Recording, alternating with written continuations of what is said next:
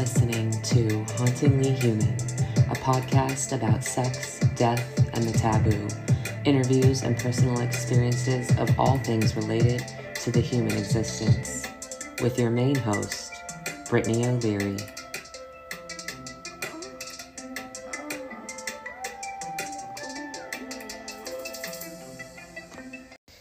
Hey guys, I'm not super big on trigger warnings, but I will start this podcast with saying that if you cannot listen to stories of domestic violence and they trigger PTSD or anything in you, I would suggest skipping this podcast.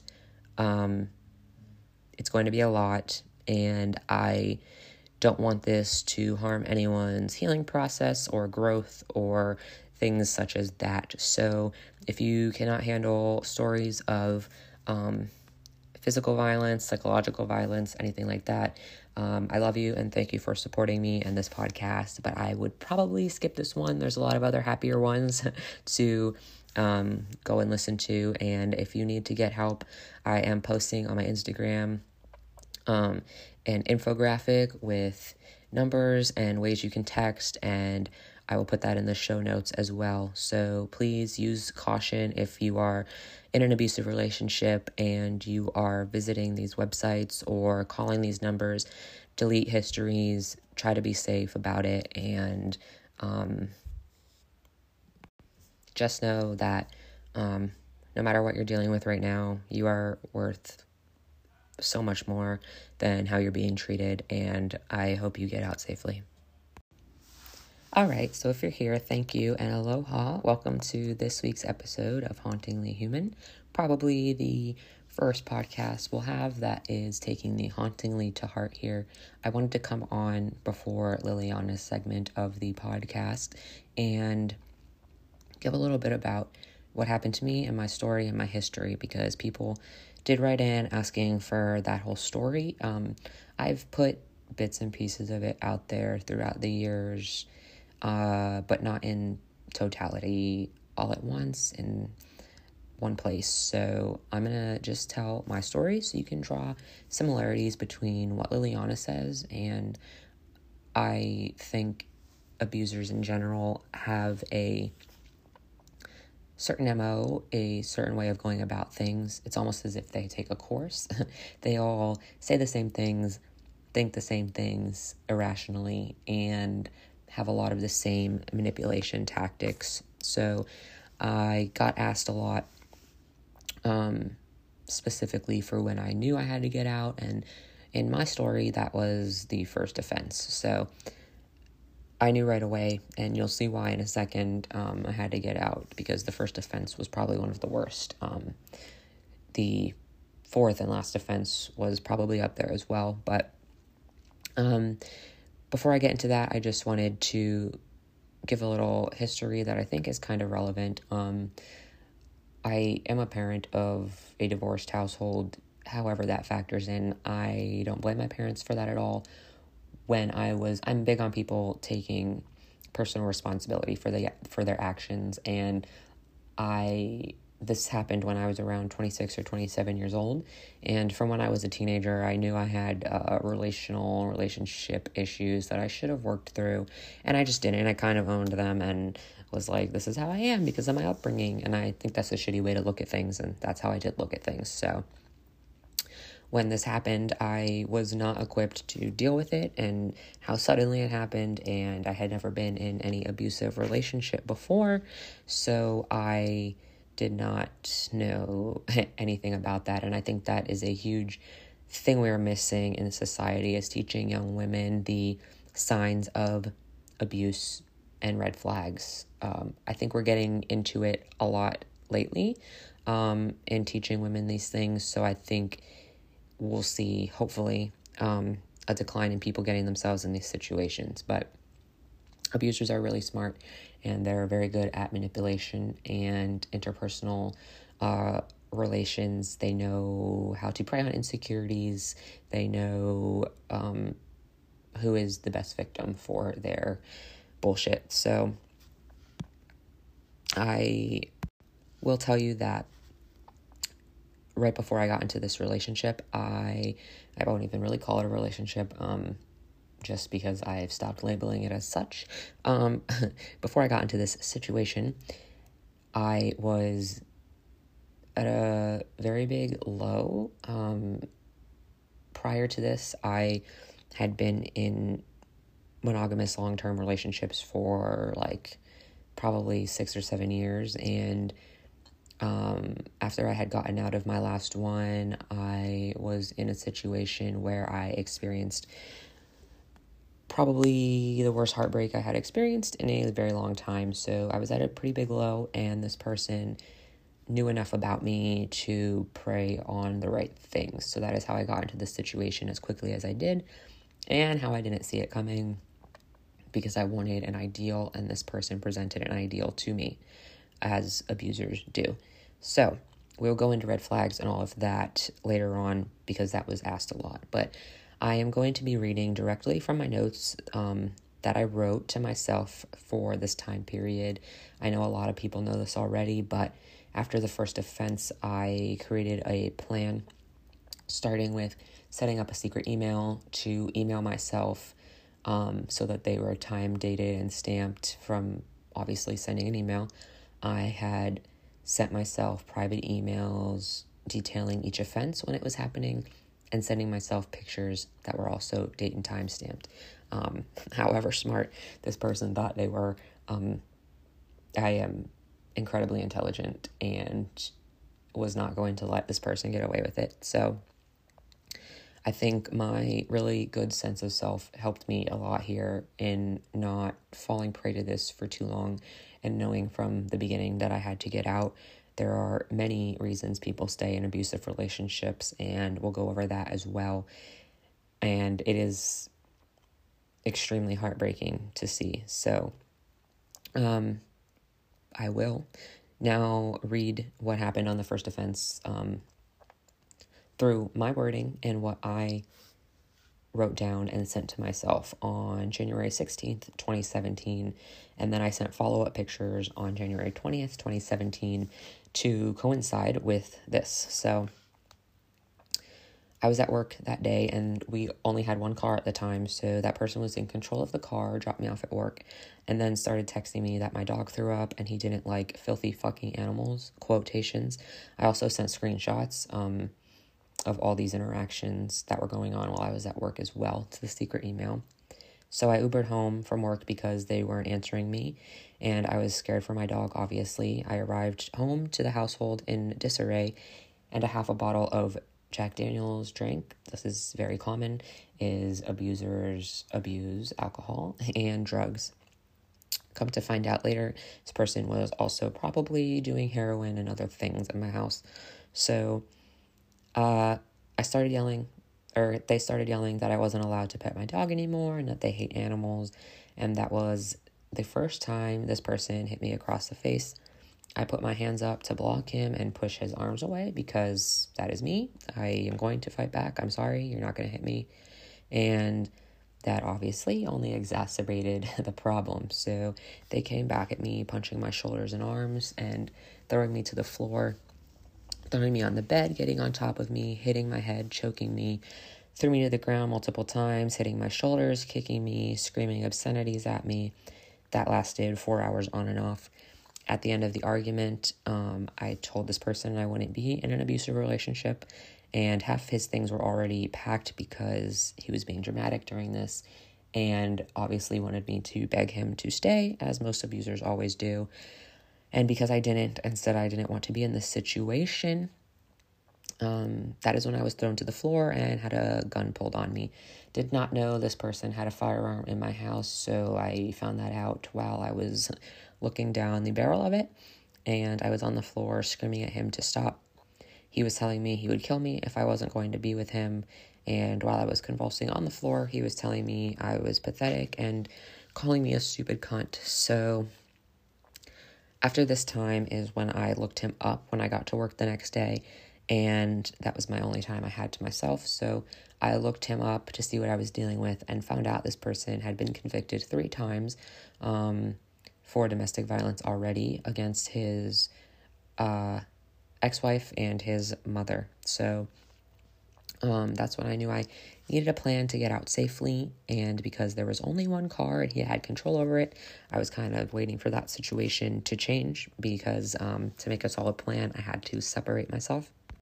For the safety of one, me, two, my dog, and three, everyone around me, I didn't get help anywhere else now that I knew that I was dealing with someone clearly psychotic enough to pull a firearm on me. I knew I had to be really structured and methodical in how I was going to do this because not only did this person have access to a firearm, they also were always high or drunk or just in a state of mental chaos. I came to find out this person had a lot of mental disorders as well.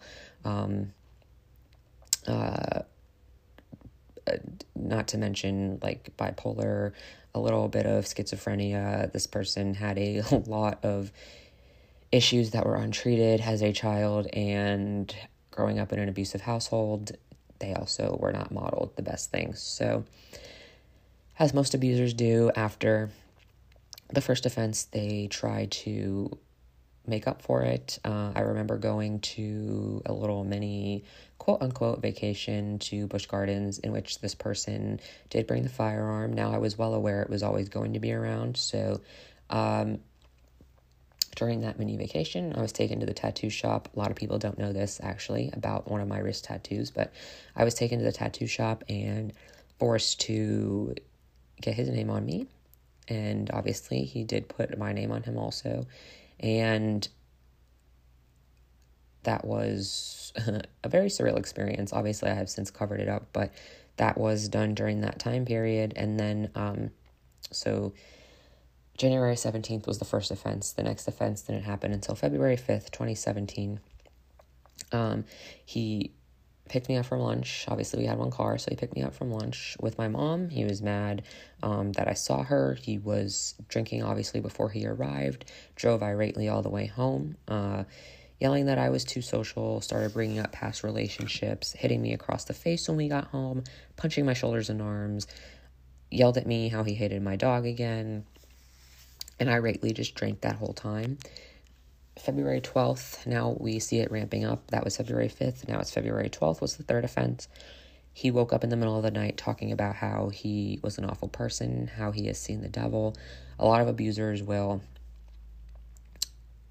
mess with your sleep schedule to disorient you and confuse you.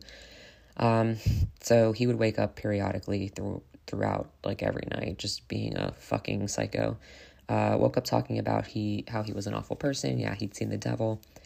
Got pissed about uh, my sexual history again. Name calling me, hit me across the face.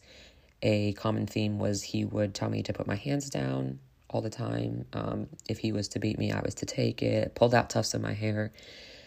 I uh, started. He started punching the back of my head and my neck and he destroyed the television in my living room with a hammer, kicked my bedroom door down and destroyed it.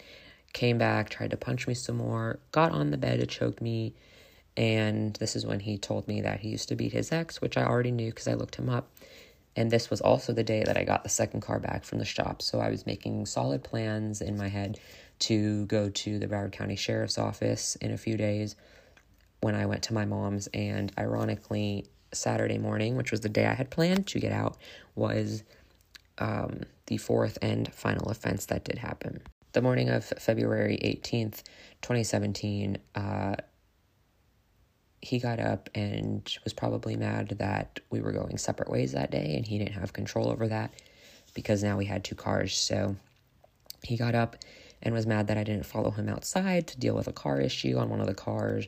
And when he uh, went out and came back in. He started berating me for being sick, which I was all the time for that last month because I really wasn't eating. I felt like shit.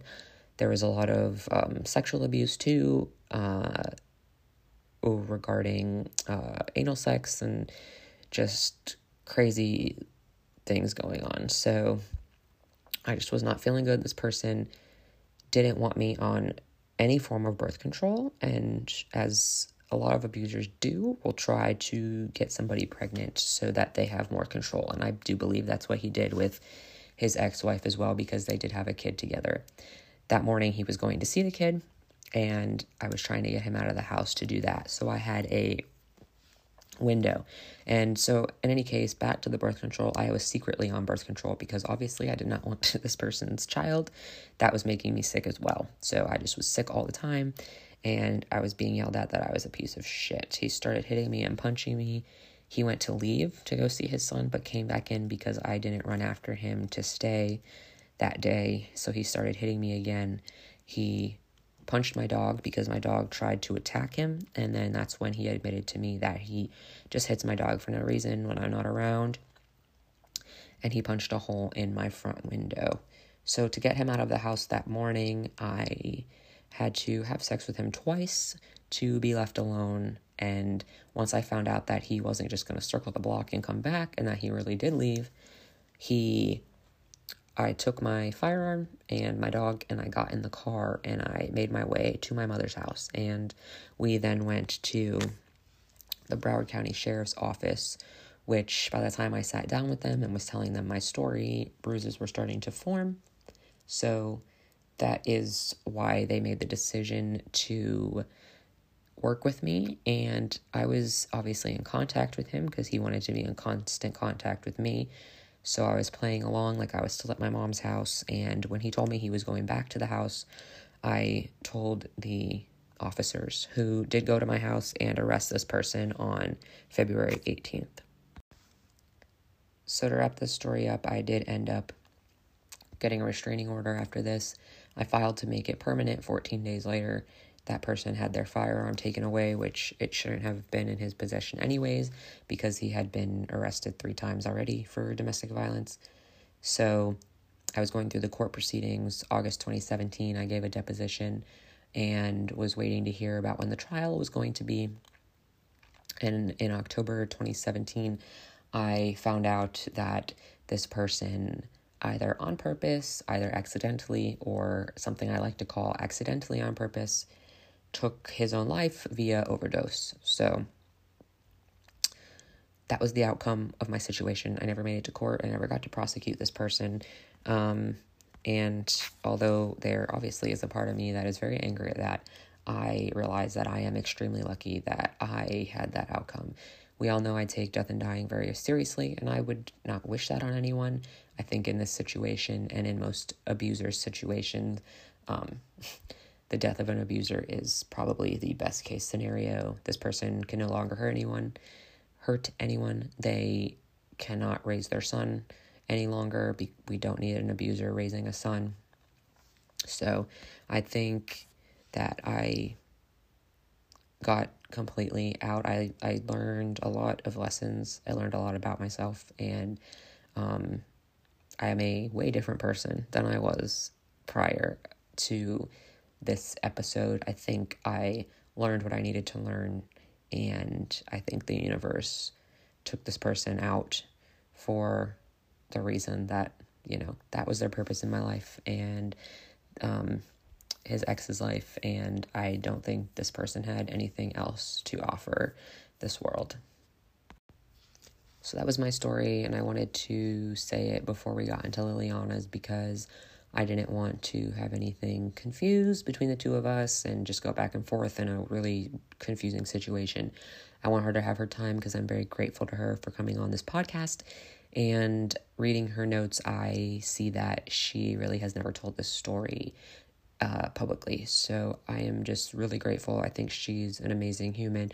She is super smart, super intelligent, and it's crazy just to see you know, you never know everything about what a person has gone through. A lot of people in these situations never tell their story for whatever reason they have. So I am super blessed that she agreed. She had actually suggested to do a podcast on domestic violence and I reached out and asked if she would like to, not knowing this even this whole story that she had gone through. So I really hope that it helps somebody, this podcast, and I hope that you appreciate hearing these stories because I think it's important to see strong women telling these stories.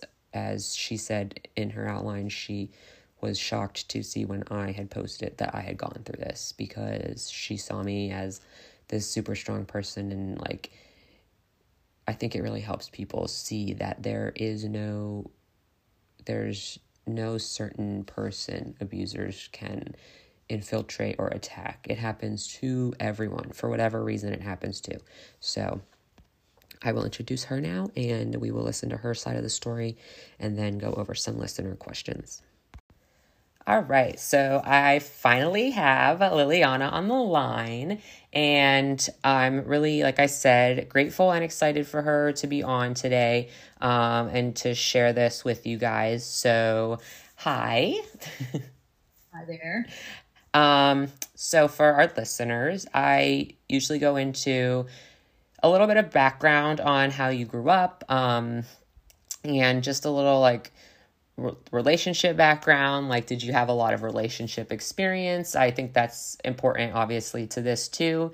Um, and kind of a brief overview of what was happening in your life before this situation. So go ahead with that and um, then we'll just get into what happened and um, just uh, kind of all the lovely things that come along with it Oh yeah, we're gonna go down the rabbit hole here. Yeah.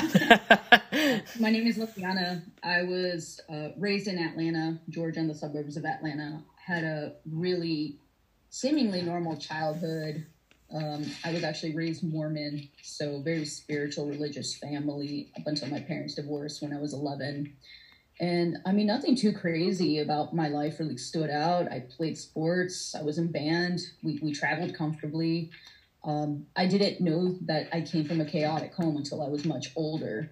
Uh, growing up, you know, we went to church every Sunday. There was no drinking or drugs in our house. And, um, but when my parents fought, I mean, I think the cops got called over a little too often. But, you know, I think that's where the foundation um, kind of got laid for me that kind of behavior is normalized. That, okay, this is just what grown folks do. So, I really didn't think anything of it. I mean, I did develop a sense of anxiety whenever they would fight or whenever somebody would raise their voice. And like later in life, I did notice that like my heart would beat like exceedingly fast um, anytime there was any kind of tension. And I didn't catch it as a child. I mean, when you're a kid, you think this is just how life is. So that's a that's a little bit about me. But I moved to Miami um, when I literally a month after I turned 19 years old and that is where I met the man that became my abuser.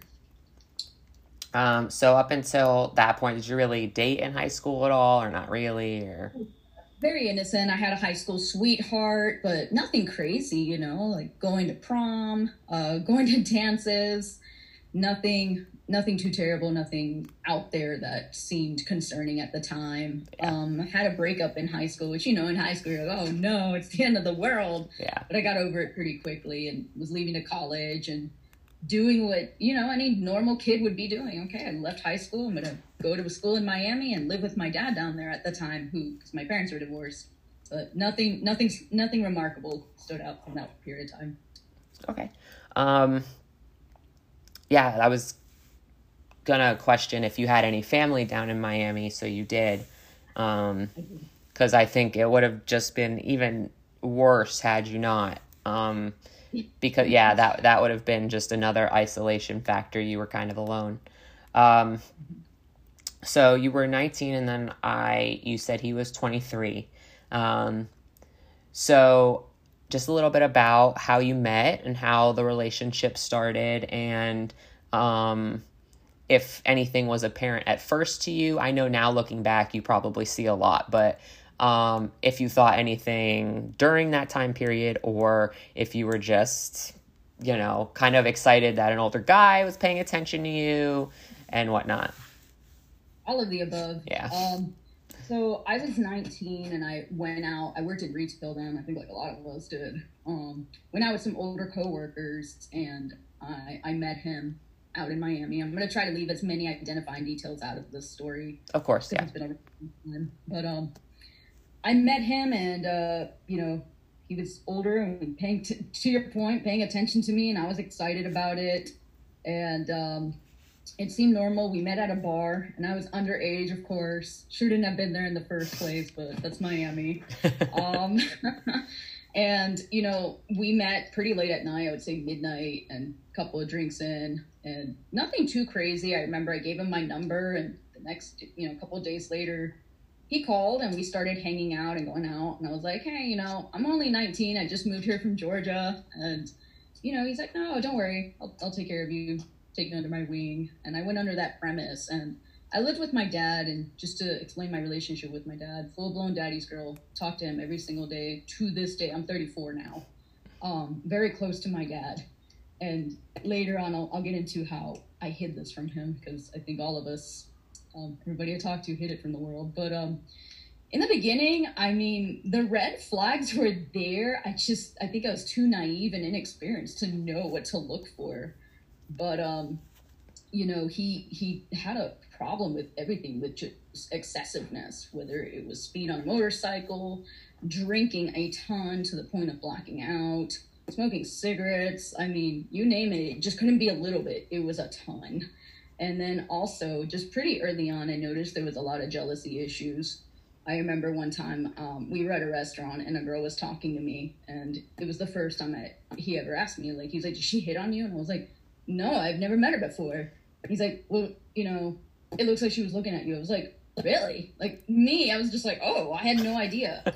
that turned into a fight. And I was like, I didn't even do anything. And I was so confused. And looking back, I mean, these were pretty huge red flags that now I would definitely run the other way. But at the time, it wasn't adding up to me. I just thought that, okay, he really cares about me. He really doesn't want anyone talking to me. You know, the lies we tell ourselves.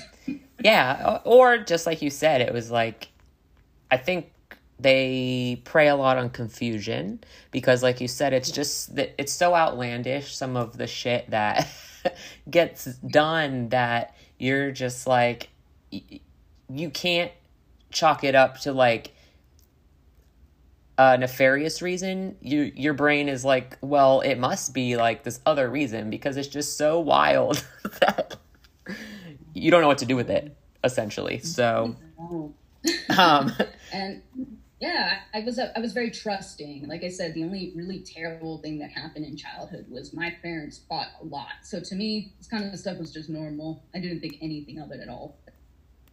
Yeah, and I think a lot of the time too, um, was that like kind of one of the first things that happened that you were like, yes, yeah. Um, I turned a blind eye to it because I was really excited about an older guy and I think at the time, because of my parents' divorce, I just really wanted some sort of stability in my life that I was willing to kind of look the other way. Yeah, for sure.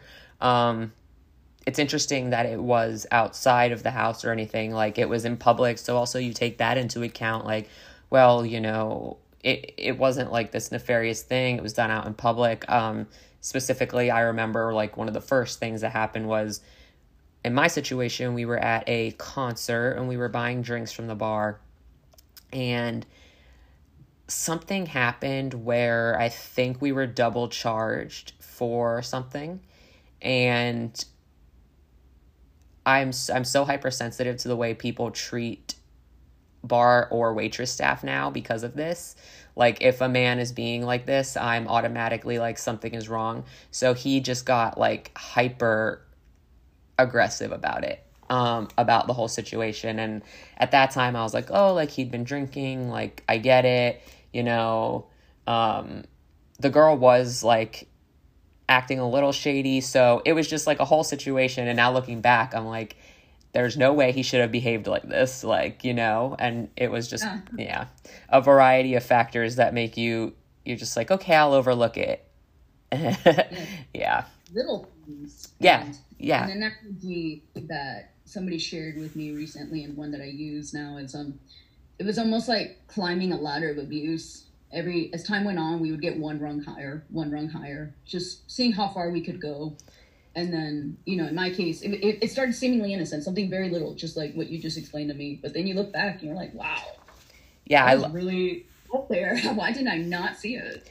Reading your outline, that I loved that because it's it's perfect. Like it's the perfect explanation. And then like before you know it, you're at the fucking top of it and you're like, holy shit. like yeah, yeah. Mm-hmm. Um so yeah, I thought that was that was brilliant of an analogy for it. Um So he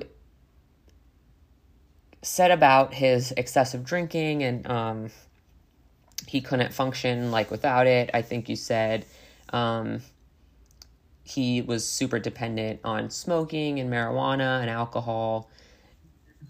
That was also that was a huge thing, you know, um, in mine too. The drinking was constant. Um, yeah. And I mean, you were young at the time, so I'm sure, you know, and in Miami, everyone is just always drinking. yeah.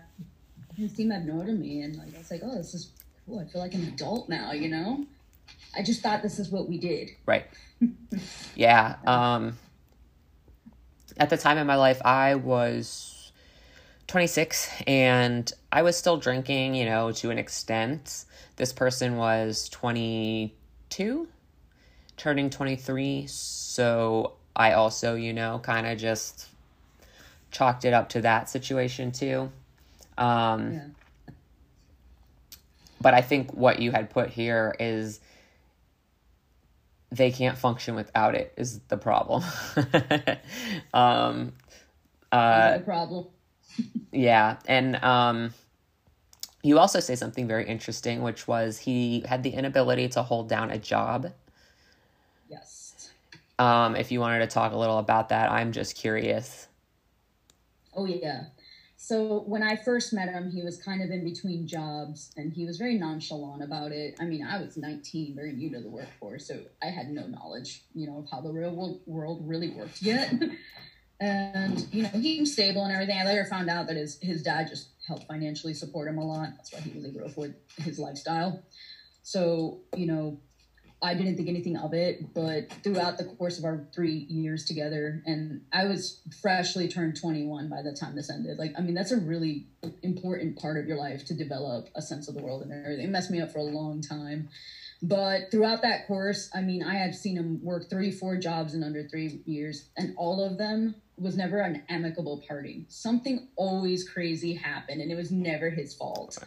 And me being empathetic and, you know, my loyalty, oh, it's fine, you know, like it's not that big of a deal. It really didn't register until years later when I was in therapy that I realized that that was the result of integrity, um, dependency on everything, we, you know, substances and everything. It, he just did not function like a normal person. Um, and so because of that, um, I know you mentioned that you were financially abused, which oh, is yeah. is also um, a super prominent issue in uh, domestic abuse cases, and it, it's a huge factor up on the list of why people don't leave. And yes. it's because they either are, you know, depleted of money or depleted and they don't have enough money to support themselves once they get out. Um, yeah.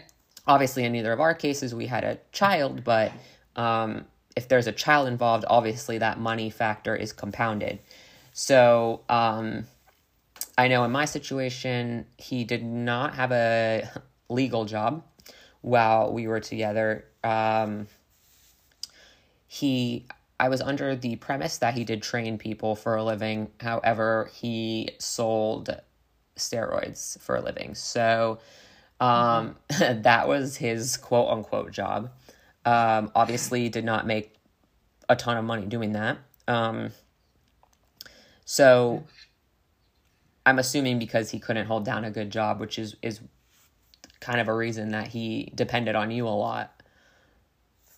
Yes, definitely. Um, and there are, you know, for the record, this is the first time I've ever publicly spoken about it. But um, there are people on my social media now who are there for this period of my life that can vouch for this. But I was getting up, working two, three jobs, and doing everything to build the career I have now, but also to keep us afloat. He contributed, but not as consistently as I did. And as a result of that, you know, I was always depleted of my own funds, my own money. And at that point in time, financially, to your point, it made sense for us to stick together because we'd be stronger together. And remember, I spoke to my dad every single day. So after a while, too, I felt like I was pretty much lying to my dad. You know, things weren't great. He knew that, but he didn't know how bad. And every now and then be like, "Hey, can I can I take a loan?" And I would I would lie and say, you know, it's for a school thing or it's for this, and you know, I'd always paid it back. But that's another reason why for a long time I didn't ask for help because, I mean, how do you face your your dad who you speak to every day? You of say, course. I'm sorry, I've been lying to you the whole time. But yeah, financially depletion. Um, he really ruined my life. But not, looking back now, that was a means of control. He knew that without my my money, and that if I left him, I remember one time I threatened to leave because I said, you know, I, I you know I don't make a lot of money, but more than you do. And he was like, so you're just gonna leave me out on the street and on my own? And there was a way to always guilt me into coming back. Yeah, and um, to your ladder analogy, here in your outline, I see kind of the hardcore financial abuse is what really started upping the Yeah. the issues. Um, and so, talk a little bit about that. Um, Definitely. Um, wow. I don't even know where to begin, to be honest with you. I kind of outlined it for you. I know I I couldn't, was- I couldn't really believe some of the shit, honestly. yeah, I look back and I'm like, how did I end up in this situation? And Yeah. I'll tell you how. You know, it's just, you know, I, I put in there, you know, love is really bl- makes you blind. Um, not only, you know, you'll you'll go above and beyond, not only for the love that you have for the person that's abusing you, but some in my case, it was for the love of my family because I knew if my father knew all of these things, he'd still be in prison to this day. Yes, so that's really actually, it. I love that you put that in there. I wanted to bring that up too. Is that was a huge factor on why I did everything myself and I didn't tell anybody was because I didn't want anyone else to one have to deal with the situation I put myself in and two they were going to resort to violence to deal with it and I didn't want them to have to be in jail because of this. So Exactly. No, I'm I'm Latin American. My dad's from Colombia, like old school Colombian. I'm telling you, we know, we all know. Like, I didn't want to be that person that caused that. And I remember actually, whenever we would get fights or things would get out of control, mind you, he never hit me. He didn't have to though. He had full control of me. But whenever it got to the point where I was ready to go to my dad's, there was a line he always used, and it said, "Well, you know, if you tell your dad about this, he's gonna kill me and he's gonna go to prison forever." And that's how I, he would keep me in check. Oh, yeah, And I it's crazy. to me. I even- look back at that now, and I was like, wow, that was like textbook 101 gaslighting. yeah. Back then, I didn't know what that meant, but yeah, Yeah, I mean, even if you that day woke up and were like, I'm going to tell my dad everything, the fact right before you walk out the door, you hear that, you're obviously going to be like, he's right, you know? that Um, exact scenario that you just said happened too many times. Yeah. right, right. but the financial abuse um aside from me um just being financially depleted for what i felt like was most of that relationship um towards the end of it i remember he lost his job for theft. It was a crazy story. The owner of a store that he worked at trying to leave out identifying details um called him because a customer came in to return a product and he was like hey this went missing from my shelf. Who sold this to you? He gave my ex's name and that's how he got caught which is a serious offense um so he came home and he, he told me i lost my job and you know of course spun a story for me um, i later found out from the owner his direct boss what actually happened and he's like hey can you hold us down for just three months i just need to find another job and i was like yeah sure and i said listen I had a brand new car at the time. I was like, just pay the car note. I'll take care of our expenses. And at the time, we were young and broke. So a lot of the roommates who lived with us, they can vouch for this. I was the one getting up every morning to go work my two jobs, sometimes take courses and come back. And, you know, I, one time, um, I didn't realize this, but he wasn't paying the car note. And Ford Motor Company came and repossessed my car. And that is where my credit got smashed. That's the beginning of where my credit got smashed because there's more. And I remember that was a huge fight, and I was stunned. And I said, How could you not tell me this? I've been working my ass off to pay for everything. And, you know, he didn't do anything to help me get the car back. My my family had to step in. My, I was fortunate enough to my mom was able to step in and give me a loan and get that back. And that was the first time that it really hit me that wow, um, how this is not normal. Because of all the things I saw in childhood, this was not one of them but this is what it took. This is what it took for it to stand out. Not the screaming, not the yelling, not the threatening, not the cops. This was it. And that that's really interesting to me looking back. I was like, wow, how did I not recognize this as abuse? Um, after the relationship ended, I had credit cards. You know, we're 18 years old. We signed a bunch of forms and get credit cards, and we're balling on credit. um, I didn't exactly start using mine. I always kept them aside from emergencies. But um, after, um, you know, the relationship ended later, I got a ton of collections notices for those credit cards, and I had never used any of them. And it was him. He had ran them all up, and that one took a long time for me to fix and to pay off the debts. I was able to dispute a lot of the inquiries and everything, but it was a different point in time. This was over a decade ago. Right. It was very hard back then to prove who it was. Yeah. And um yeah, that one that one really ruined me. I think more than anything. Um the abuse and everything was bad, but also even after it ended just being financially strapped down like that after working so hard, that was ultimately really just like what crushed me. I couldn't believe it. Yeah, and you like you said it was over, so the fact you're still having to deal with Yeah, the aftermath yeah. was insane. Yeah. Um so I know you said um just a few minutes ago you said he never um hit you or anything like that. Um which I think is really important for you to have said this early on because I had someone ask to speak to um, the psychological abuse even when physical abuse isn't present and i think your story is i mean perfect for that um is yeah. is the manipulation and um as you said in the beginning you know you took him at his word that he was gonna you know do these things for you um etc etc so it's just it's interesting to see the the the ladder just of psychological that has been climbed you know? Um, he's constantly telling you that he's going to help out and then doesn't. Um, yeah. and you know before you know it you're in a situation that you you're staring at it being like how the hell do, do i get out of it um, yeah. and we're only halfway through the ladder we yeah. still got a little bit more, more to climb yeah, and I also want to talk a little bit about you had roommates during this time, and I think that's really important too. Is um, I did have a roommate for half of the situation going on, and then um, I ended up removing her from the house, um, just because she did not like him, obviously for good reason. Um, but it was after the first offense that he, the actions he had taken against me he didn't want her in the house anymore. And because she was ramping up her suspicion of him, I didn't want her there either for her own safety. Yeah. Um, yeah. So I did get her out, but all these things can be going on, and you know, you have people around you, and it's just, it's crazy how people can probably have an idea, but a lot of it is so hidden and done in a way that no one really sees evidence of it, you know? Yes, a hundred percent.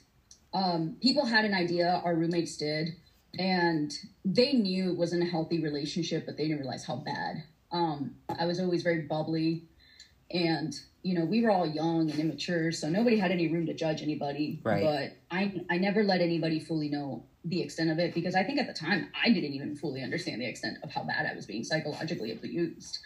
Um, you know, it was towards the end when I moved out of that house. I, I did hear that him and those roommates had a fallout because he stole cash from one of them. He bailed on the rent. I mean, just you know, the long history of integrity issues here. And like I said, there's people who can who are still a part of my life today that were there during that period of time. They can vouch for that.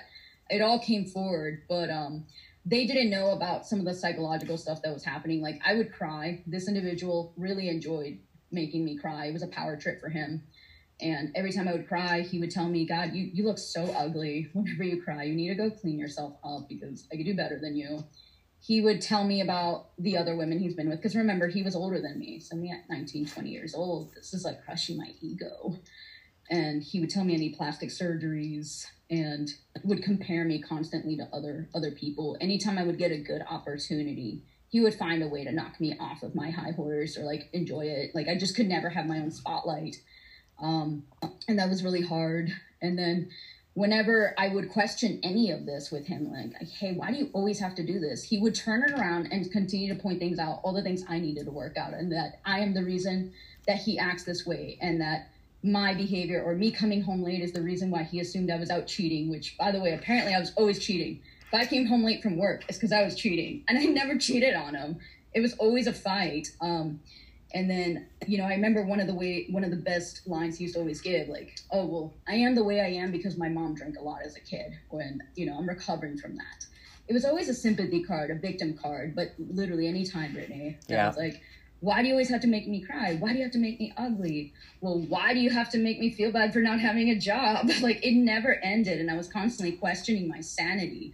Um, I remember one time, I, I, you know, we had a fight um, on the way to his uh, father's house. It was Easter Sunday, I think, and uh, I had asked him about paying one of the utility bills, and he said, "Oh, I did," and he was like, "No, you did," and he's like, "I did," and he basically convinced me to the point that I just lost the money and that it never happened, and that's like questioning my sanity. I was literally going insane. I didn't even know if I could trust myself anymore because he was so good at drilling it down.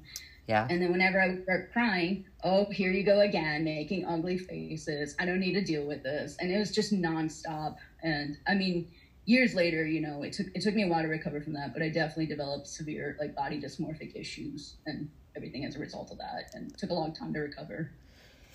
Yeah, pointing to you say a lot like the constant questioning. It uh, it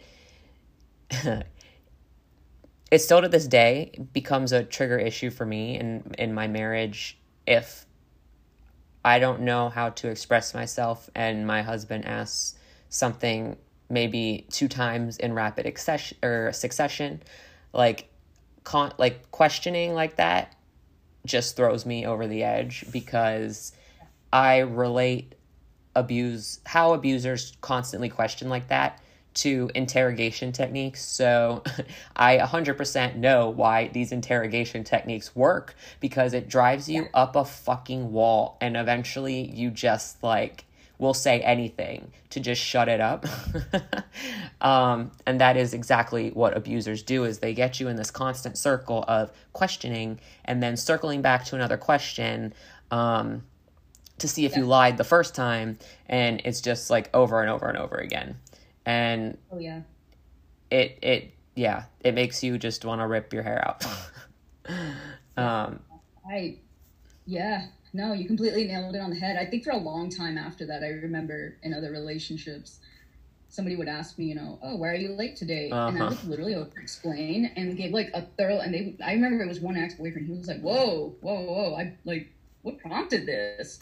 Because i never fully told anybody when i was younger about this part of my life. I was too ashamed.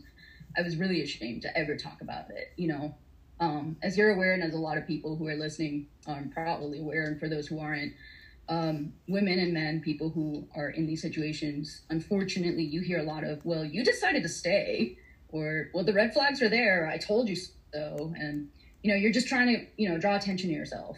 Um, and that's one of the reasons why uh, for a long time i didn't even talk about it. But when i saw your story and you're one of the toughest women i know when you were so honest about it i was like wow this really can happen to anybody. And that's one of the things that really prompted me to to take you up on your invite. Yeah and i'm really really happy you did because um like i said i obviously because you never have talked about it i didn't know any of it. Um and I think you're incredible. I said it, I believe I said it in the beginning um, that I recorded before you. You're super intelligent, and I think anyone looking at your success, especially like your professional success, is you're always like climbing that success ladder. So it happens to literally everybody, and there's like no. I, I say abusers have a very specific box that they all fit in. They all do the same things, they all act the same way, but their victims are completely random. And yeah. Um I they prey on just a vulnerability at a certain time. Um, for mine, it was a heartbreak and just a weird point in my life that person knew they could take advantage of. Um, yeah. For you, obviously, you were new to the area, so that is kind of, you know, a vulnerability you are fresh into college, you just got out of, you know, high school. And so that was just an easy point as well. Um, but yeah. He preyed a lot on that. And yeah. because I, you know, I'm over it now, obviously, but at the time, you know, at, the, at a young age, your parents divorced, you know, I left a hole in my heart. And I think I was always trying to fill it. I was terrified of being abandoned he knew that about me. And at that point in time, him leaving, man, that was the worst thing that could have happened. I'm t- like codependency is a literal killer if you don't get it under control. A hundred percent, they prey on the vulnerability. Yeah. Yeah. Um. So, I know we just talked a lot about the financial and um, psychological. Um, I want you to talk a little bit on the US one car situation, yeah. um, was that kind of like the top-ish yeah. of the ladder? Yeah. Yeah. This was the top of the ladder. Um, so at this point, we're three years in, and just to backtrack, I went to Miami freshly turned 19 years old. I was a daddy's girl who spoke with him every day. And by the way, at some point, I was convinced to move in with him out of my family's and everything. So, isolation 101. Um, even though I spoke to my dad every day, um, you know, we would have fights and I would tell my dad, but I never quite told him anything remotely to what I'm sharing now, uh, for obviously for reasons, aforementioned reasons. But um, I went from being a happy-go-lucky kind of individual, you know, yeah, I had a little bit of an attitude problem. Who didn't at that age? But I went from that to constantly breathing deep, having anxiety. Um, I pretty much stopped eating. I had lost a lot of my hair from malnutrition. I shrunk to 99 pounds. I would go to work and people would ask me if I was terminally ill or something. Um, and that is that's definitely that was all of the trauma, everything manifesting itself physically. I was a nervous wreck. Um, so this is now year three, and uh, we were driving on a major road in Miami called US One, which is a very public place. I mean, it's pretty central for anybody from South Florida. And uh, it was on a weekend. We were on our way to visit his side of the family and we got into a huge fight. I don't even remember about what because somehow it was always my fault. but he was threatening to kill us in my car that I paid for, the one that re- got repossessed and that I got back. And I took my seatbelt off because at this point now I'm a nervous wreck and I'm gonna take take it at his word. And I'm like, you know what? At this point, if I fall out of this car and die, I die. Like I was really at that point. He saw that I took off my seatbelt and he slammed on the brakes as hard as he could. And I nearly flew through my own windshield of the car I paid for. And I was just stunned. My parent, my mom had hit me as a kid and all, but nothing like this. This was next level. This is when it finally hit me. This is not normal behavior. And I was just, I was dead scared. I was afraid for my life at this point, and that's the first time I think it really hit me. This guy might kill me someday. It was the first time it really hit me, and I said those words, and I played it cool, and I cried, and I said, "I'm sorry. It's my fault. I shouldn't have pushed you this far." I couldn't believe I said that. Um, I went home, and because you know we were young and broke and had all those roommates, I remember I very quietly went to our room, and I just tried to avoid everybody. And the next day I woke up and I had a massive bruise under my eye on the right side of my face from the impact when I hit the dash. And everybody noticed it. And I remember the guys at the time who lived with us were like, yo, you tell us if he's the one who did this and we will sort this out in house. Cause you know, it's Miami. I said, no, it was an accident. I wasn't wearing my seatbelt. And I lied. I lied. Um, a couple of weeks after that, not long after that, is when things really finally ended. Um, my mom was in town at the time visiting Miami, and we weren't very close. And for some reason, I felt compelled to tell her everything that happened. And she's a tough lady, and uh, she told me, "We're gonna get your things. Be totally calm. You don't ever need. You don't need to tell people about this. This is embarrassing. You know. Um, go to your dad's and don't talk about it. This is in the past." And that is what I did, Brittany in hindsight, I credit her a lot for helping me make the decision. And I didn't tell my dad any of this until years later when this individual is nowhere to be found um, for my dad's sake. And um, I got out and I showed up to my parents pretty much high and dry. At this point, I'm just like 21, 22 years old. I'm so confused. Last three years of my life had been a blur. Where I should have been in college, you know, partying with my friends, taking spring break trips. I was living this nightmare, climbing this ladder of abuse, just inadvertently seeing how high it goes. And because I was never physically hit, choked, or anything like that, I didn't constitute it or categorize it as abuse. And it wasn't until years later um, in psychology, actually, shortly after that, when I went to counseling, that they told me, like, you need to accept that you just got out of a domestic violence type of situation. You were a victim of abuse. I don't like to use the word victim, but I truly think that I like I don't think you you myself anyone in these situations we didn't do anything to warrant it. You are absolutely 100% a victim. I like to call myself a survivor of it. I don't think about these things anymore now. And to me, that is really taking back my control and power from the situation. Never really crosses my mind until you approached me. So, um, yeah, that's the top of the ladder. Um, a few things I want to go back on. Uh, going back to the box that they fit in, a lot of abuse happens in cars. Um, shockingly enough, it is a very private place where no one is around. Um, and the whole speeding, driving erratically um, is 100% a control and scare tactic. Happened to me plenty of times. I was hit plenty of times in the car. Um, a lot of times in the car to where I didn't even categorize them as incidents because it was just, it was a lot. Um, and then again, also, I I do struggle with also the the word victim. I think because we are in such different places in our lives from where we were then. Um, yes. you know, to say like I'm a victim, it just sounds funny, I guess. Um, and just like a whole different life, kind of. Um, and I kind of lost my train of thought on where I was going. um, but oh, you said you don't even think about it anymore, and I yours was three years long. Around how long do you think it took you until you got to a point where you weren't affected by that anymore? Oh, it took a long time. Um, I would tell you right now that I think for a long time there, there was a couple of years there where I, w- I was put on mood stabilizers because my anxiety was through the roof. If a man would approach me even though I have a pretty tough demeanor, you've met me. I've got a big personality for my size. Deep down inside, I was crumbling from anxiety because I thought they were going to hurt me. It was really hard for me to develop interpersonal relationships with men. And like I said, I didn't tell many people about this because I was so ashamed. And, you know, we're not supposed to talk about it. But um, I got put in mood stabilizers for a couple of years, and I had to go through a lot of therapy. I went through support groups anonymously and very quietly. And you know, working through that. I'm not, this is what worked for me. I think everybody should have the right to pick whatever works for them. But I would say about three, four years later is when I finally started making peace with it.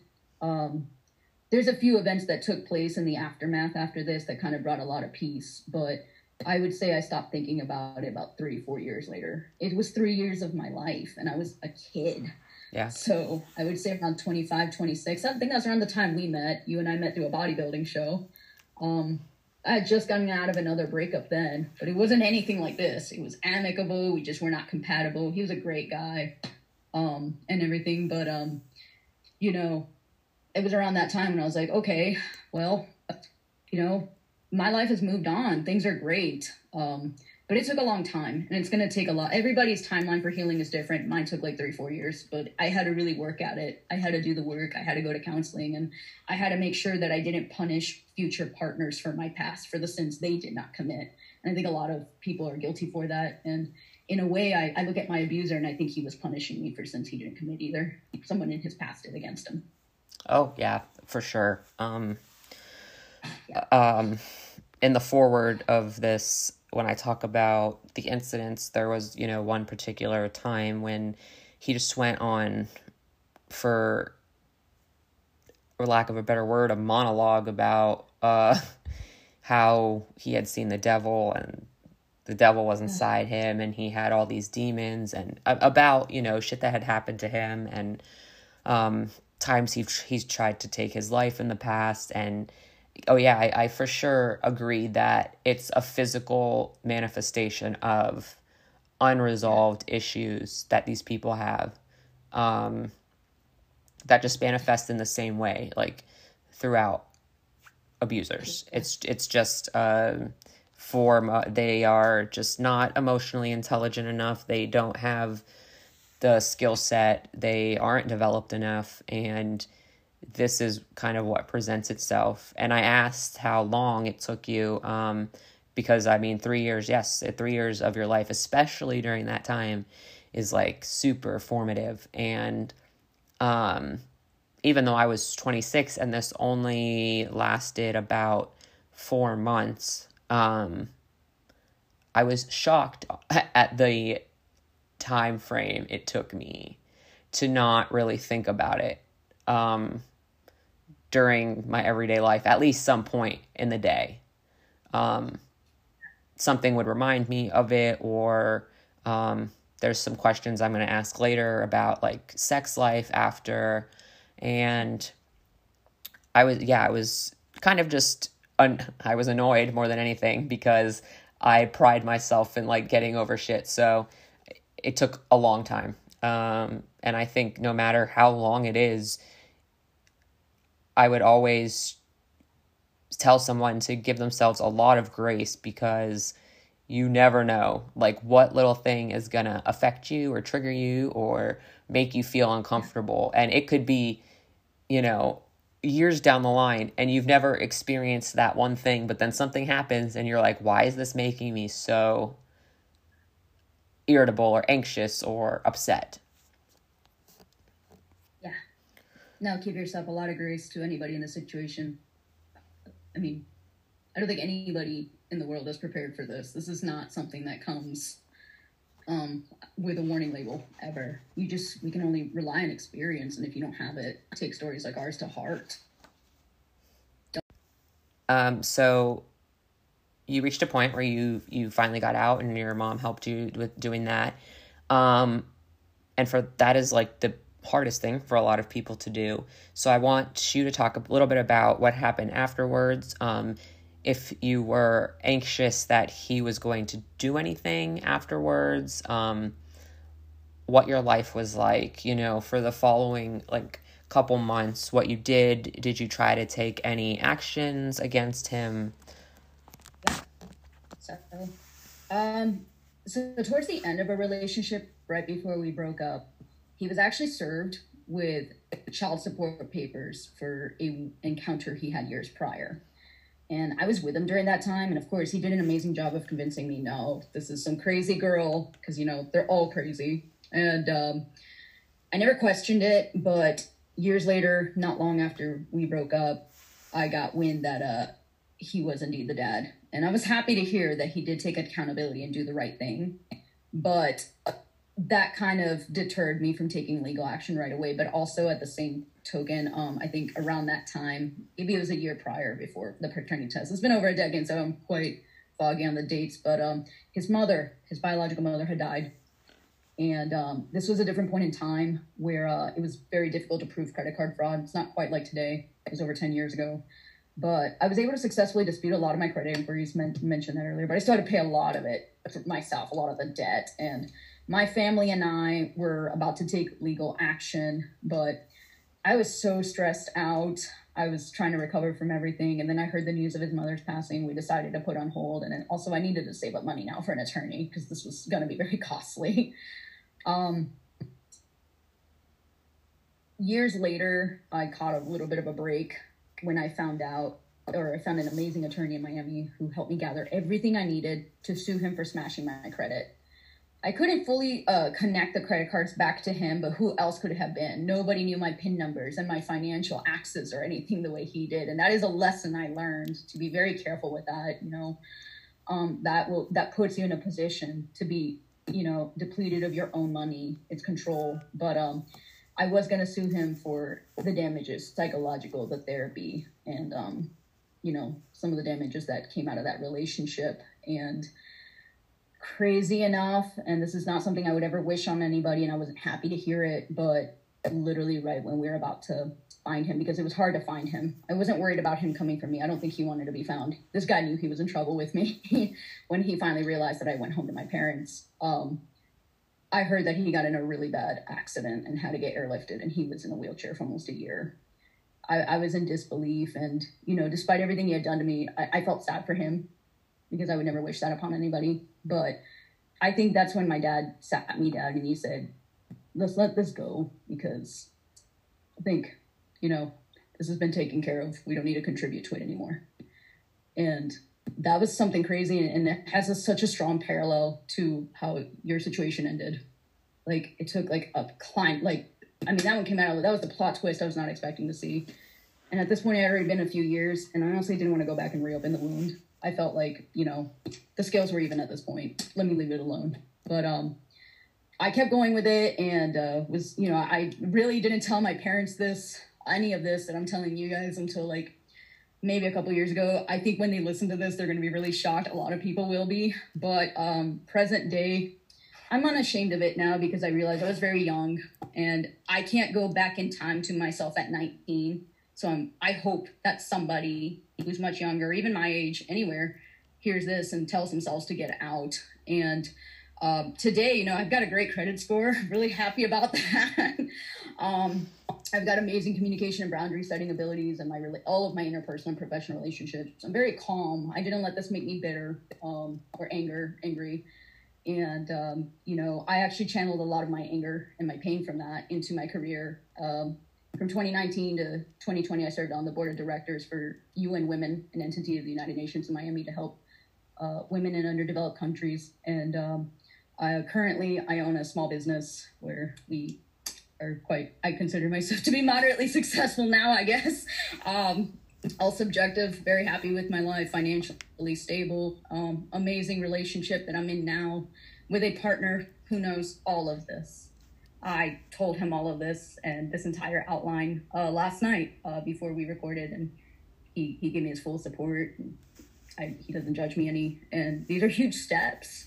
And, you know, this is not who I was. It's not who I am. It was a part of my life, and I got the better end of it in the end. So if anybody's going through this, I don't I don't feel ashamed. and don't feel like this is going to follow you for the rest of your life. I hope it doesn't, but you know, you you can move past it and give yourself grace, just like you said. Yeah, um,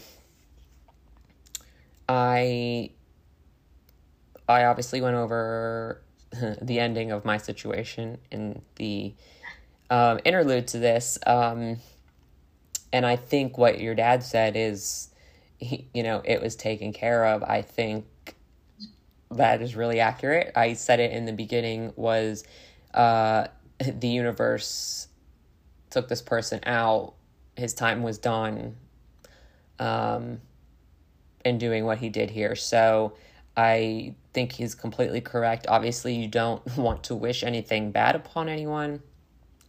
Um, but in the end, you you are held responsible for your actions at some level or another, at one point or another. So, um, I think that is what happened there, and um, like you said, at one level it is sad. I know on my level I pretty much was never sad, but I uh I kind of honestly felt a relief, which I didn't want to feel, but a relief for his soul, his being, because he was clearly very tortured. And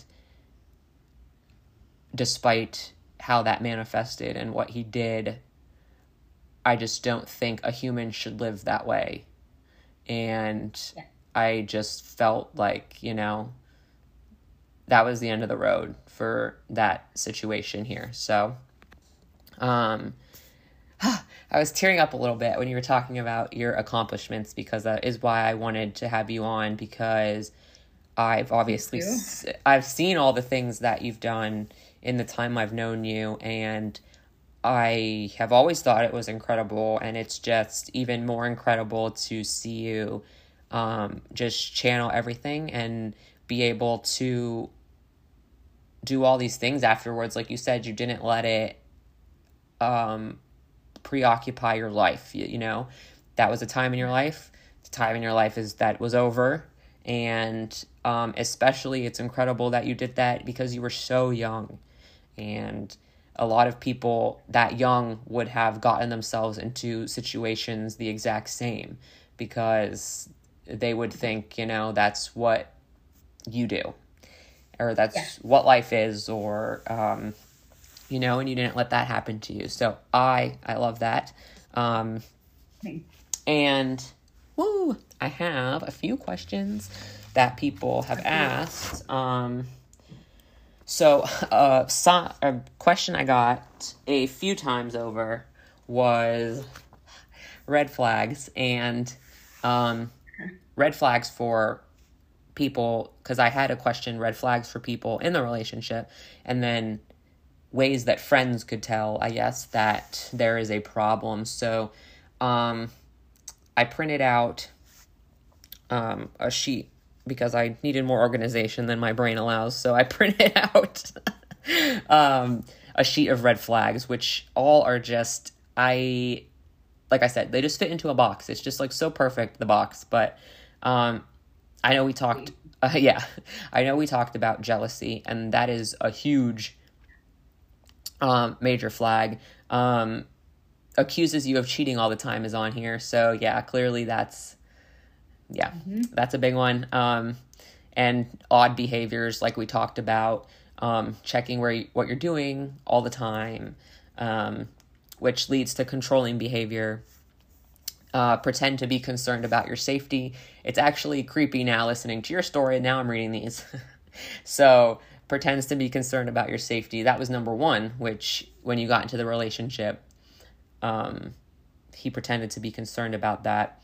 Um, becomes extremely angry when you're late.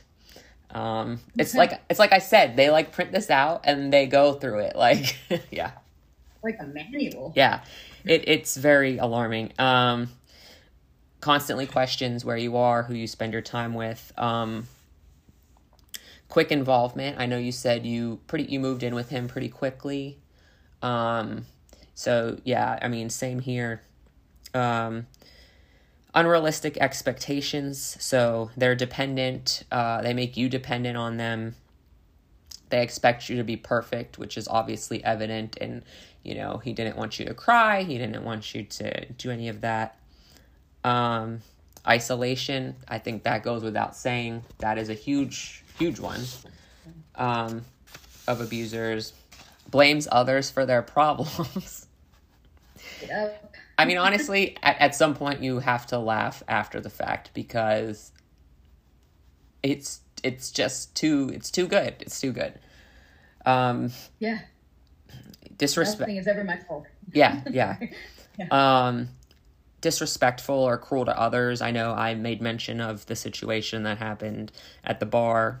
Um, just they don't treat other people with respect.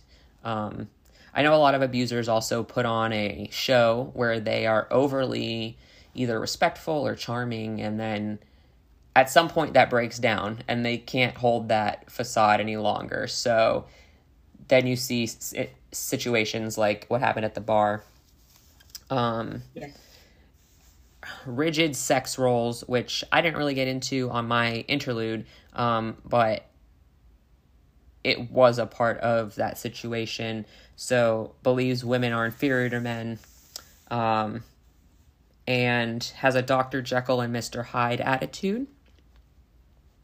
So they go from being completely fine to something upsets them and that's the end of that day, essentially. And um, breaking or striking objects, I know that happened a lot with me. Um, broken televisions, broken windows, um, and hypersensitivity. Easily insulted, sees everything as a personal attack, and totally goes off about small irritations. Yes. So. like a manual somewhere. yes, I think we can attest to all of those. And then um, some warning signs that I would say you can add on to this list too um, for friends or relatives or anyone thinking that someone may be in an abusive situation. Um, the person will act differently than they normally do. A lot of the times, they will increase their aggressive behavior Um, they seem jumpier. Uh, they're withdrawing. They don't really want to be around people. They lose interest in activities that they liked. Um, they have unexplained physical injuries. That's always common. Um, something I know I did was I started to wear like hoodies and leggings, which I never did. Like I would always be in shorts and tank tops. Um, become more moody and then engage in harmful behaviors. So that could be drugs, that could be self harm, um, etc. So, uh, would you have any others besides that? Definitely look out for the physical changes. For me, it was losing my hair and shrinking down to 99 pounds abruptly. Yeah. Um, you know, uh, I know, especially around this time, the holiday time, you know, you have to keep up appearances and everything. So, you know, and, and people hide it well when they're in these situations. Like I said, I hid it because I was ashamed. I didn't even, I, I was still in disbelief of what was happening. I hadn't registered yet, but I would say look out for those physical changes. And then isolation. Um, if your friend, family, coworker, whoever this is, is suddenly not going to the gym anymore and they've been going every day religiously for a year, you might might want to be a little concerned or if somebody just doesn't even use social media anymore and you know they've used it every single day might want to reach out. Yeah i know um, i know that was a huge one for a lot of people for me. yeah. Yep. Um, and that's why a lot of people started thinking something was wrong. Um, yeah. And yeah um and then i have an interesting question. I'm curious to hear your thoughts on it. Um I don't really know if I formulated my thoughts completely on it. Um, an older person, example, age 50, okay. involved with a younger person, underage, so 16. But but the 16 year old is willing, quote unquote. I'll put that in quotes. Um, it wasn't in quotes, but I'm putting it in quotes. Um, the question is, is that domestic violence? Um, I think that's uh oh so yeah, yeah. See, that was a bias to this, yeah. but I, I see some red flags already. I think that's all I can say. yeah, um, my uh, my first thought was no. I think it's rape. Um, and that is why I put willing in quotation marks. Um, I know I used to have a tendency to date older men, so they were about 10 years older than me, 10 to 12 years older than me. Um, and when I was really young, I should say. So, like my early 20s, um, 18, 19, 20, 21. Um, and so they were in their 30s. I, looking back now, being almost 31, I don't want to say that I have an issue with people dating older. I just think, and especially that is a crazy age difference, um, there is no reason for someone that old to be with someone that young. Um, not love. I don't. I don't really. Looking back now, I don't believe there can be a healthy form of love in that situation. Um, I just think the two people are at completely different points, um, completely different experiences. Um, and that older person just, I, I don't know why they would want to do that. Yeah. Uh, that is my kind of unorganized thought process, but yeah, I echo your sentiments there. Um, just talking hard, objective facts, my own personal and beliefs aside, and everything. Um, that situation sounds very unusual and it's going to work out to um, it, it could be either the older person is going to get abused financially emotionally something or the younger one's going to get abused in other ways. But either way uh, red flags get out of dodge. Yeah i definitely. And i say i don't mind age differences. Like if it was 30 45 you know yeah. i just think prior to 25 something happens when you get into your late 20s and early 30s that I just think you you don't have the capability to deal with people at a level that are older than that at that point. Um, there's just there's still so much growth going on that there is really no point. I look back at my I was in a relationship um 19, 20, 21 um going into when I was 20 no, I was 22 also. So it was a long relationship. That person was by the time we broke up in their early 30s. And just looking at where we were as people, I and then seeing his shortcomings later on, there was a reason he was with someone so young, and he had done that before me too. Um, so I just think those people need to reassess why they're going for people that young, maybe address psychological problems themselves. Um, because I know that was the case later on with someone older as well. Um, so that's my thoughts on that. um, but especially 50 and, 50 and 16 besides being illegal, uh, yeah, I just I don't, I can't. um, Where did you? Yeah, I can't comment further on that because it's probably not going to be too nice. Um, and then I don't know if you want to speak on this uh, personally, but your thoughts, not personally, also I would love um, how to have a healthy sex life after trauma like that. So um, I'm going to answer. Um, not for personal reasons, because everybody's experience with sexual trauma is very different. Um, I myself have been very fortunate that I cannot relate to most people who have survived that. But I can say that um, in terms of physical touch, um, after that relationship, I, I think I had intimacy issues with letting anybody near me, even though I was never hit or anything there was like a mental block with me where I couldn't show affection. But um, you know, in my situation, believe it or not, there was actually no sex, which was bizarre. So uh, I can't speak to that, but I, I do. I've heard different, you know, accounts of that, and I think that everybody's very different in that regard. But you know, go into it and remembering that not everybody is going to be the same, and kind of goes back. But yeah, that was a hard one to answer yeah. Um, I'll answer a little more because mine did have a healthy dose of that situation. Um, and I, it goes back to a lot of the times why people have problems leaving um, and why I probably didn't a lot either. So, uh, most of my life, I, and I was just talking about this with my husband, I we had a podcast on polyamory and non monogamy, and we were just talking about everything that goes along with that. And um, we were saying how eventually we could see ourselves being non monogamous. And I think, in large part for me, I don't equate the act of sex with love. I think a lot of people do. Um, I, can, I can separate those two things. So, I think a lot of people have a hard time leaving because abusers are hypersexual a lot of the time. And they know that a lot of women equate sex with love. So they're constantly having sex with you, and they feel that this is the way that they're going to gain control over you.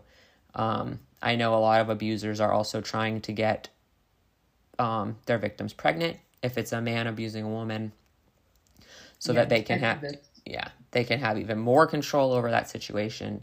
I know for me um i i was in a very odd situation after i got out because i had been with my husband beforehand. I trusted him. Um i had been in love with him before. So and he was a really good guy. So in that respect i got very lucky and kind of new relationship energy. I was with him. I wasn't really thinking about all of the problems at first.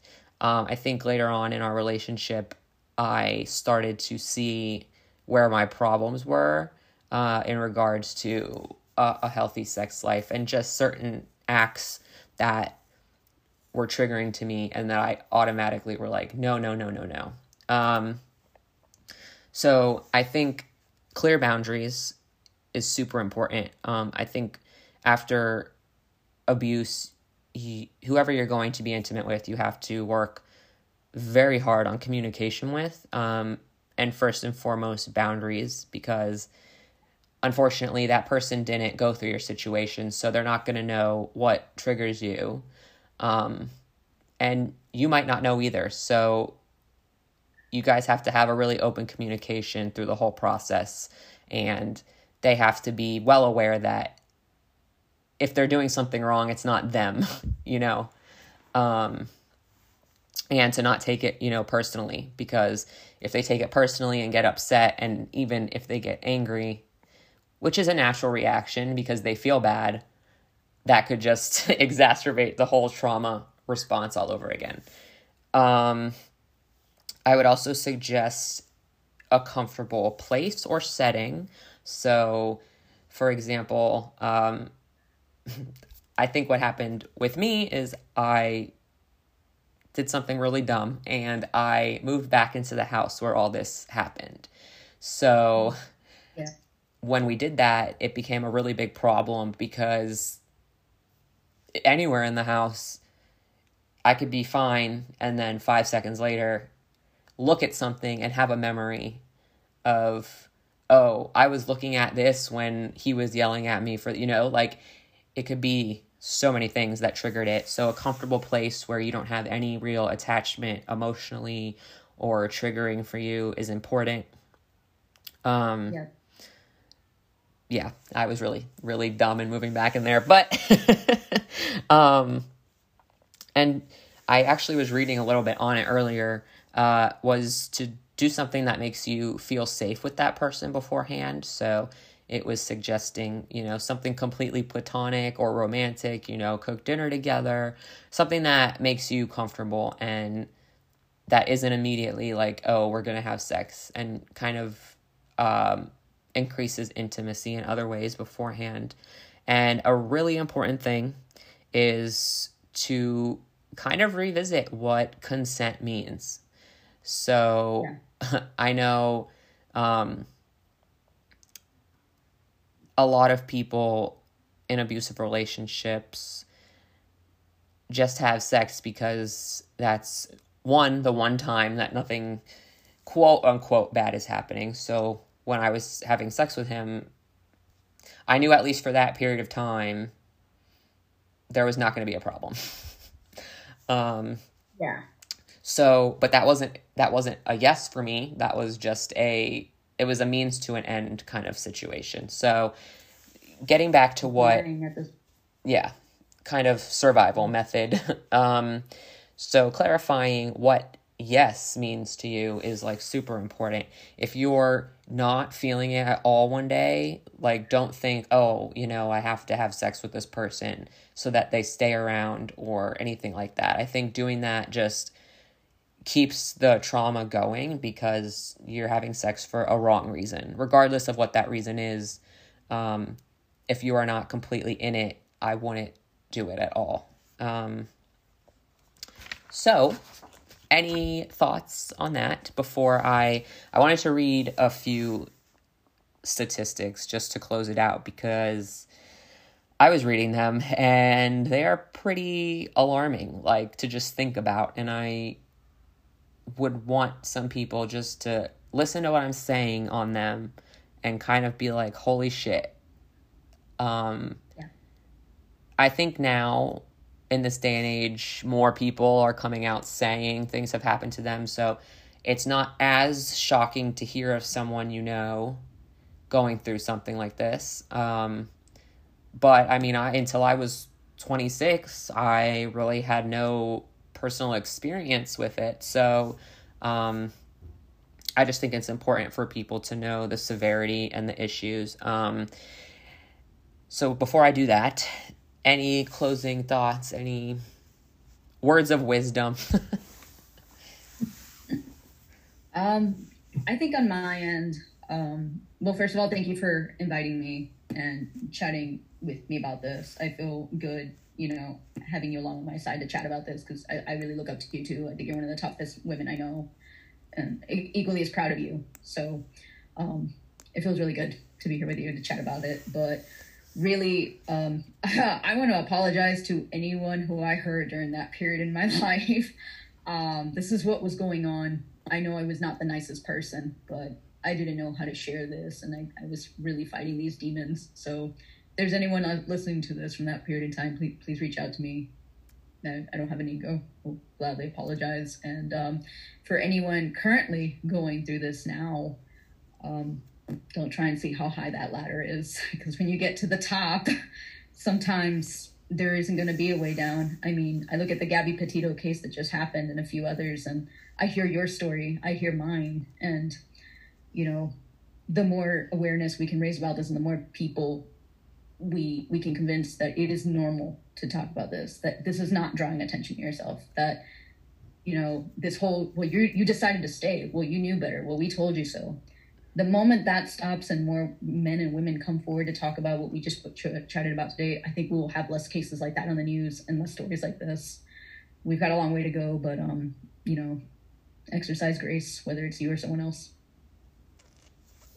Well, thank you again. Thank you a million times. Um, I'm honored that this is the first time you're speaking about it because I know you speak publicly a lot all the time. So, um, I am really grateful that you did take the time and um, I know you only had until a certain time. So I'm going to let you go and um, yeah, thank you. Just thank you and I'm super grateful and um, yeah.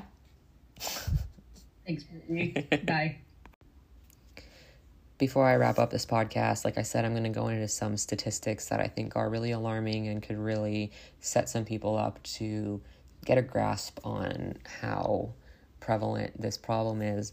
And especially, I would like to say before I read these statistics, um, domestic violence calls did increase by about 30% during the stay safe, stay home lockdown. And I think that is a really um, underknown statistic and an underknown problem that happened from stay safe, stay home. I think we were all so caught up in something else that we didn't realize a lot of people that is not safe for them and what it really meant for them. So, um, these statistics I found at the National Coalition Against Domestic Violence, um, ncadv.org. In the United States, more than 10 million adults experience domestic violence annually. One in four women and one in 10 men experience sexual violence, physical violence, and or stalking by an intimate partner during their lifetime. Approximately 1 in 5 female victims and 1 in 20 male victims need medical care. Female victims sustain injuries three times more often than male victims. 1 in 5 female victims and 1 in 9 male victims need legal services. 23.2% of women and 13.9% of men have experienced severe physical violence by an intimate partner during their life. During 2016 through 2018, the number of intimate partner violence victimizations in the United States increased by 42%. On a typical day, domestic violence hotlines nationwide receive over 19,000 calls. I'm going to read that again. On a typical day, domestic violence hotlines nationwide receive over 19,000 calls. An abuser's access to a firearm increases the risk of intimate partner femicide by 400%. In 2018, partner violence accounted for 20% of all violent crime. Intimate partner violence is most common against women between the ages of 18 and 24. 19% of intimate partner violence involves a weapon. Nearly 1 in 5 women and 1 in 12 men have experienced contact sexual violence by an intimate partner in their lifetime. From 2016 to through 2018, the number of rape and sexual assault victimizations in the United States increased by 146%. One in two female murder victims and one in three male murder victims are killed by intimate partners. 65% of all murder suicides are perpetrated by intimate partners. 96% of murder suicide victims are female. Most intimate partner homicides are committed with firearms.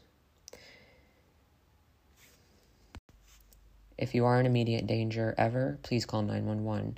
For anonymous confidential help 24 7, please call the National Domestic Violence Hotline at 1 800 799 7233 or 1 800 787 3224. You can visit ncadv.org for more resources, help, statistics, and a safety plan.